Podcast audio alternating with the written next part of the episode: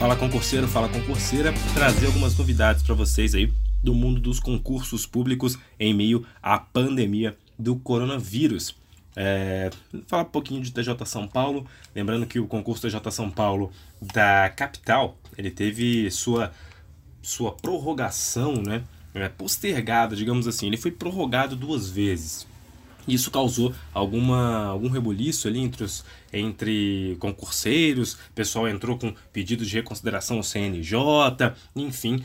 É, só que esse concurso aí para escrevente, que reuniu mais de 200 mil inscritos, e eles acabaram que foram indeferidos, tá bom? E essa segunda prorrogação desse concurso continua, continuará valendo, e com isso a validade do certame vai até dezembro de 2020. E aí um novo edital poderia sair. Depois disso, vocês conferem essa notícia completa, entendem perfeitamente essa situação lá no blog Direção Concursos. Falar um pouquinho sobre redução salarial para servidores, que foi uma bola levantada pelo Rodrigo Maia, né, presidente da Câmara dos Deputados recentemente.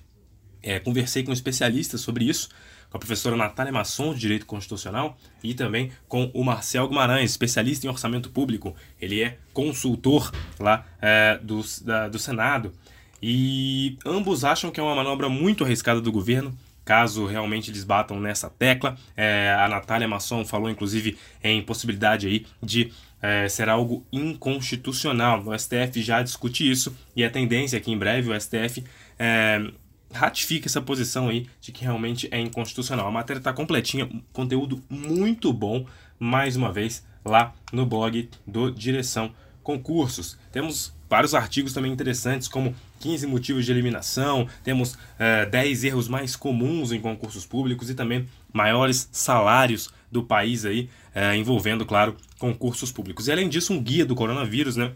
É, onde você vê é, quais concursos foram afetados, suspensos, adiados por conta desta pandemia do coronavírus. É, por falar nisso, por exemplo, a Prefeitura de Belém suspendeu seleções, não cancelou nenhum, mas suspendeu seleções, bem como outros editais aí pelo país. Convido vocês então a acessarem o blog do Direção Concursos para ficarem por dentro do mundo dos concursos, afinal só passa quem está bem informado. Valeu pessoal e até a próxima.